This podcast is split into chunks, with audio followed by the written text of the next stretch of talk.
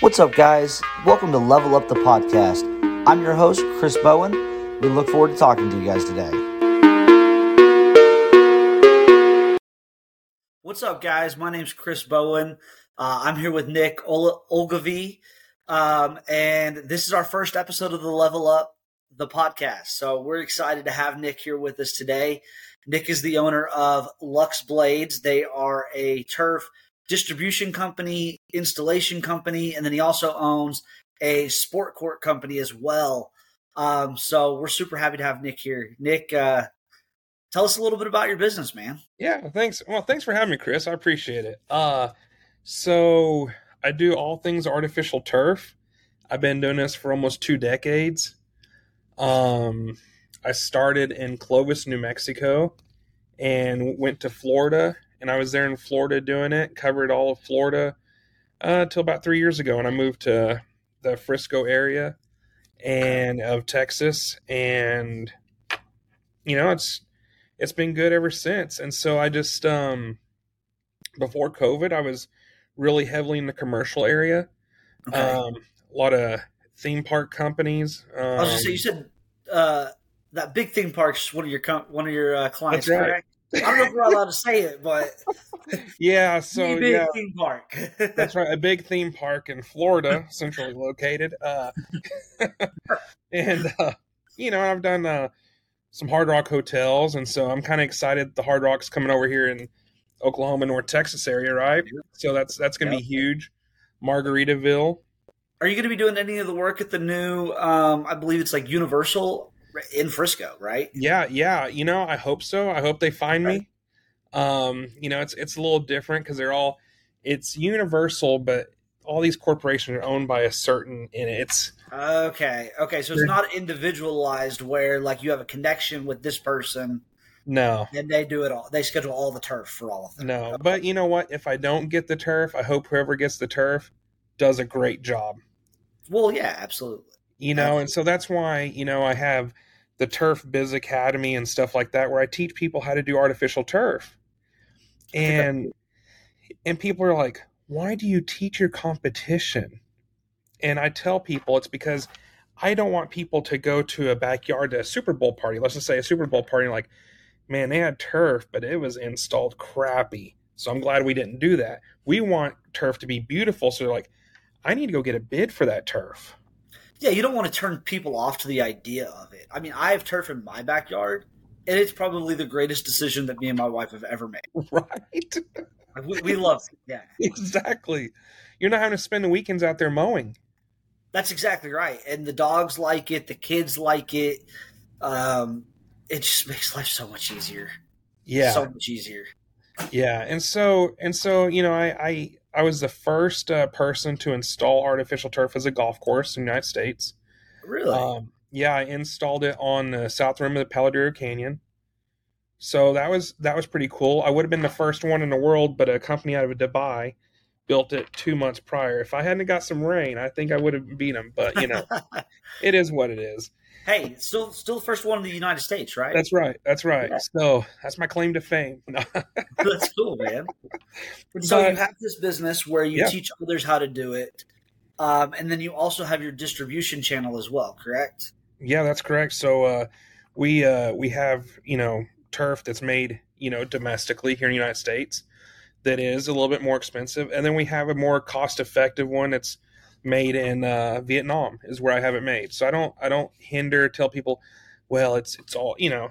I'm yeah. very you know me, Chris. I'm transparent. Yeah, and Absolutely. so it's not uh, all the same. yeah, yeah, and so um, yeah, it's it, it's good. Uh, what I did was for three years, I found the best of all the different turfs and molded them into just three SKUs.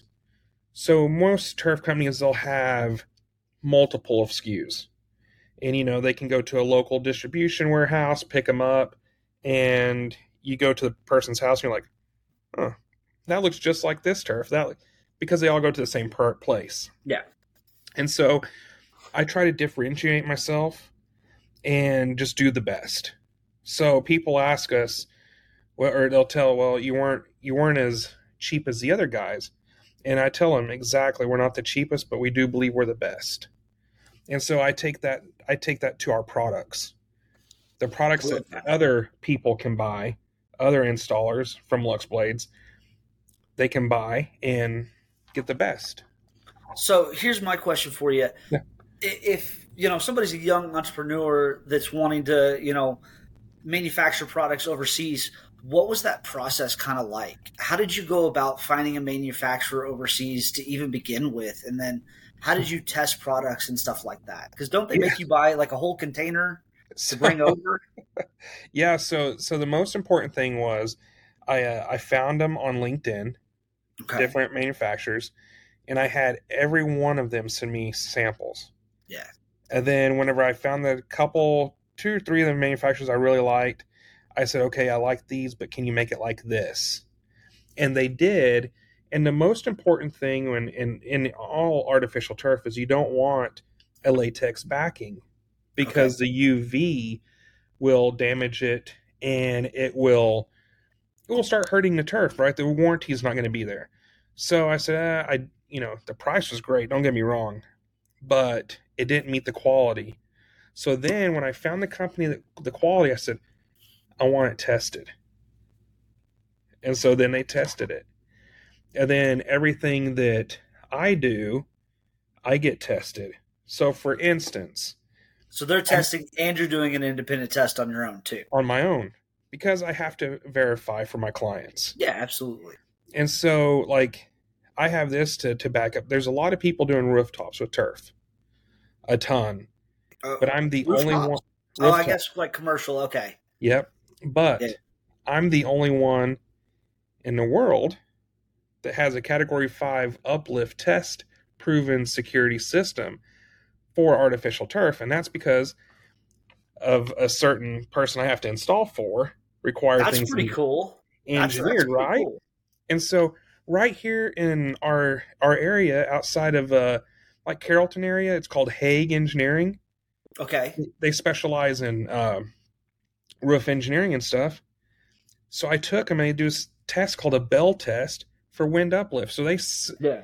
they made it like a Hurricane Five inside this chamber, and my turf passed the way that I designed it to install it. So yeah, so That's I test everything. cool. So okay, so that I mean, there's only so many people, I guess, in the United States that can claim that. Yeah. And that's a really good selling point when it comes down to some of these commercial applications, especially the really high end commercial applications with a lot of what we're seeing go on right now in the US um, in some of the these resorts that they're building right now. So Yeah, that's really cool. yeah, thanks. Yeah, hundred percent. You know, and so then that goes to my uh my courts, right? My courts that I install, uh, Yep. my sports courts. Um, I've I they're made here in the United States. Okay. and I went through three different manufacturers here as well, and I found the one that's the best. It's a little bit more expensive, but it's the best. yeah. And And Yeah, what kind really- of differentiates those different levels on a sport court um, for somebody who's not super familiar with sport courts? yeah, so you know, I do the the tile sport courts, and it's it's the thickness. It could be the thickness of the plastic. It could be the shock absorption. There's a lot of different factors that I I play into in order to get the best uh, warranty, right? Uh, Yeah, UV, absolutely. UV extrusion. You know, and I learned a lot about UV extrusion in the manufacturing of turf. So it's all done with plastic resins and stuff like that. And so that's how these courts are made through extrusion of plastic with resins. okay, So that's Yeah. cool. And then, so talk to us a little bit about how your franchise model works. Because uh, are you involved in kind of the North Texas franchise, or do they kind of run independently of you, or how, how does that kind of work? yeah, so um had a couple here that bought um Luxe Blades North Texas. And like I said, they cover all of North Texas. I'm there to help. Okay, um you know i don't have i have a non-compete where i can't Yeah. you know and, and Yeah, yeah. that's just that's good on both parts right it is. Yeah. and so i set i set them up um for success and they take all my pictures like you know all my pictures all my testing uh, so that way they can run with it and set them up um, with marketing and stuff like that And Yeah. so each location is based off of obviously the demographics. How many people are in the area? How that dictates the cost of the franchise. Okay, so it's a demographic based franchise fee versus just like a flat, um, I guess, revenue Correct. percentage. Okay. Yep. So, and then how many uh, franchises do you have currently? Just the one, or are there more? Just- Yeah, just the one, just the one here in uh in Tech in uh, North Texas. and what's kind of the plan? Are you wanting to go beyond that, or what are you Yeah, know, so I want to? I want to get around 7. I think that's the sweet spot. Okay. um, just because that way it leaves a lot on the table for other people. So if I had one in say Florida and they needed to do something in Georgia, they could, or Yeah. maybe I had one set in Georgia, they wanted to go to Florida. I because I don't. One thing is I don't want to pigeonhole Yeah, absolutely. these people, and and that's I what I see a lot of franchises do. They pigeonhole Yeah. and like, oh well, sorry, sorry for your bad luck, but you can only do Frisco, Texas. You can't do Denton, Texas, which is right there. Isn't that wild how self franchises work like that? I was uh, listening to another podcast the other day where somebody was talking about that, where they've got it broken up into, you know, eight different franchises in the Metroplex. And I'm like, wow, that takes out a lot of business when you've got that many in one concentrated area.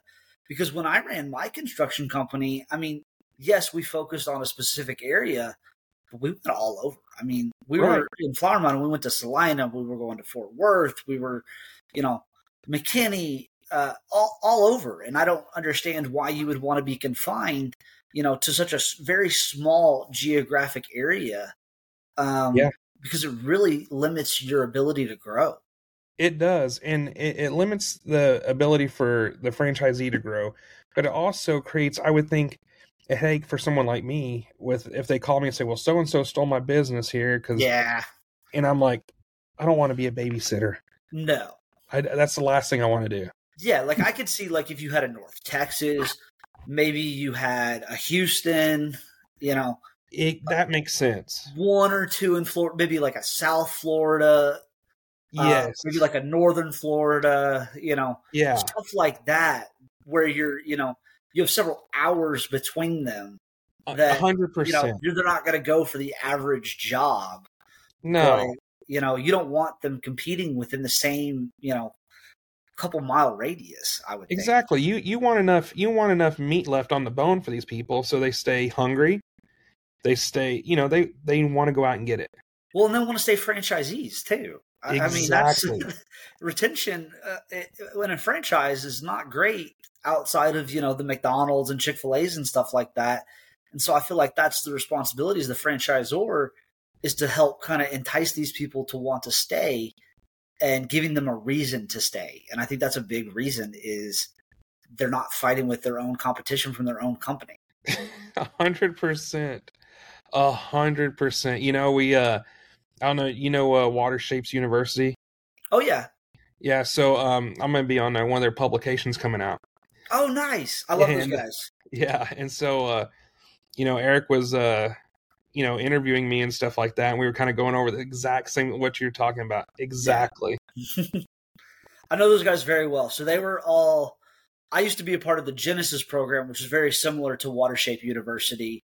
Okay. Um, it was prior to Watershape, so all the instructors that are at Watershape now used to teach for Genesis back when I did that, and so I went awesome. all the way through kind of their program back then. Um, and then when they started Watershapes was kind of when I was on my way out of the industry. But yeah, those are all really good guys. I know Paolo really well, David Penton, um, Ben, all those guys. They're That's awesome. Good, good people, Yeah, for sure. and good for the industry as well, in my opinion. I think so too. You know, it's just one of those things like they're just education. Yeah, You know, I think the more educated contractors or really anybody in business can be, the better they are at running their business. Mm-hmm. Because at the end of the day, uh, knowledge is power. And if you don't know, if you don't have the knowledge about the product that you're selling, you're going to make mistakes. hundred percent. They they could be costly ones, right? They can be In our industry. They could go really south really yes, fast. they can. Yes, they can. Absolutely. So, tell me a little bit about what it took to kind of for for those people that are listening that are you know considering going the franchise route. Mm-hmm. How did you set up your franchise? Like, what was involved with, you know, the legalities of that? So you got to do, you know, oh, there's a lot set up with it. you got to do your, um, oh my gosh, can't even, I don't need technical terms, right? But it's all the um, set up for uh, compliance, right? Everything from compliance to um, making sure they just don't deface your name of your company. So, and did you have to trademark Luxe Blades then? To so yeah, so so like, Texas, yeah, Texas, you trademark it. And, he, and what's funny is I've even trademarked the saying "turfed out" and so it turned out really good. It turfed out. I love that. That's and cool. I, and I, I trademarked that too. And when you trademark things, it's very specific. Yes. So you know, it's it's very you're going to do it for social media. Are you going to do it for? And you have to pay for each exact. You know. Yeah. Exact one. So, um, yeah, it's just in when you're just setting up a franchise, you can set it up as if you get paid on the back end too, right? Like mm-hmm. if uh, your gross sales are XYZ, you get 3%. Or so, and that's a lot of negotiating with people coming on board. Yeah, absolutely. I'm sure. So, I'm sure it's not like a set amount, you know, it's not. at least in this this industry, you know, of this is the percentage you pay off the top of gross. Yeah, and and everything's different, but but you know me, I'm kind of like a um straightforward and very simple at the same yeah. time because I feel like if you keep it simple, it's better. Like you have to meet these goals. If you don't meet these goals, then you know, sorry. I mean, I got to take it back. Yeah, um, absolutely. Um, because because it holds them accountable, and it holds me accountable. Because I got to do what I say. Like I'm having to help with marketing. I'm having to help with this. You know, with distribution. I'm having to help. I have all these different roles, and I'm still helping with. So you yeah, know, I got to hold myself. I got to hold myself accountable too. Yeah, you don't just get to hang out now that you've got a franchisee. You know, no. it's nothing like that at all. No, you don't just get to hang out and collect a paycheck. No, I wish that was the case. I think that's what a lot of people think that you know when you own a franchise that like you know, a franchise system. That's what it is. Is you just you hang yeah. out and collect a check, and it's there's so much that goes into the back end I mean, I'm sure that you helped them set up their CRM uh, oh, yeah. the way that it needed to be. You're helping with all the, the marketing, the social media, the yes. photography, the videos. Oh yeah. You know, all of that that goes into it. Everything. And that's, you know, and that's all laid out in in the documents that we all sign. Because like I said, it just goes back into it holds myself accountable as well. Yeah. So yeah. Absolutely. And what is a what does a typical day for you look like as an entrepreneur? Uh, wake up about six a.m. Um, get a pot of coffee going. That's a, that's my very first. That's my very first. Absolutely. um, check on the cows, right? And then um, I forgot you have cows. Yeah, I've got cows. You yeah. live in Frisco, but you must live yeah, on so, like outskirts of Frisco. So, so, so my actual home is Celina. Okay, all right, all right. Yeah, yeah. So, um, and I, I, love it there. But I'm I'm very fortunate to have some acreage and um, have have two cows, obviously for ag exemption, right? Let's just let's just you know be honest here. Oh yeah. um, but um, take care of them, um, and come over here to the office. My office is at Grandscapes. Yeah, it's a cool office too. Thanks, man. Thanks. It's a cool yeah, office. Yeah, yeah. There's a little bit for everybody, right? And I mean, it's just it's yeah. nuts yeah, it's a it's a, it's a pretty cool spot. You know, I was lucky enough to get to uh, to tour the office. For those of you who don't know, a few months back, um, it's just a really cool space. I mean, the the whole area of Grandscape is just really beautiful. Yeah, it's yeah, it's it's nuts. We just finished up uh, Fireside Surf, which uh, okay. is crazy, and they have that big the big uh, pool that they have a thirty foot wave on. What? and they go That's through a million gallon million gallons of water in one minute. That's crazy. Yeah, so I mean, I hope everybody is watching goes to this place and checks it, it just to see That's the wild, just to see the water moving that fast and that much is incredible. And then uh, you'll see our fake palm trees there. oh, that's um, right. You do the fake. You do the palm trees as well. Yep. Our fake palm trees are there. The turf will be there. Um, it's just yeah, it's cool. Then you got Tiger Woods building there his deal next door, Yep. and it's just, I mean, this spring and summer over there is going to be awesome. It really is. Um, I was actually able to see a wave pool like that one time, the behind the scenes. I was actually doing a class. Uh, I can't remember Genesis or Water Shapes, but uh, they took us uh, behind the scenes of Mandalay Bay to take a look at the Lazy River and the wave pool there. And you want to talk about crazy to see, you know, 150 horsepower pumps pumping water through 12 inches of pipe to create these effects. It, it is the one of the coolest things I've ever seen in my life. It was pretty. It was pretty spectacular. I'm not I gonna lie. bet, I bet that was awesome. It was very cool. It was very cool. So, and then I've heard the Bellagio in Vegas is also really cool. The uh, fountains. I've heard that's one of the best pump rooms in the world. I'm, I can only imagine. Yeah. So that's that's the stuff that I kind of geek out about is uh, some of the technical parts of it. But I just I, I love it. It's cool. That's awesome. So if uh, if we've got guys listening that are in the turf industry, what's the best way for them to reach out to you? You know, whether it's about uh, buying turf at wholesale or setting up a franchisee situation. Yeah. So the best way to get a hold of me is uh therealnico.com. That's a good one. Okay. Um or just uh like my sign back there, Luxe L U X E Blades, B L A D E S dot com. And Nick at luxeblades.com. Okay, perfect. I love it. So, Well, Nick, it's been so great talking to you today, man. I really appreciate your time, and yeah, it's you been know, great. I can't wait to get this episode out for everybody, man. awesome. Everybody's gonna be excited about it. So, thank you for being my first uh, my first guest, man. Oh yeah. Thank you, Chris. Bye. Have a good one.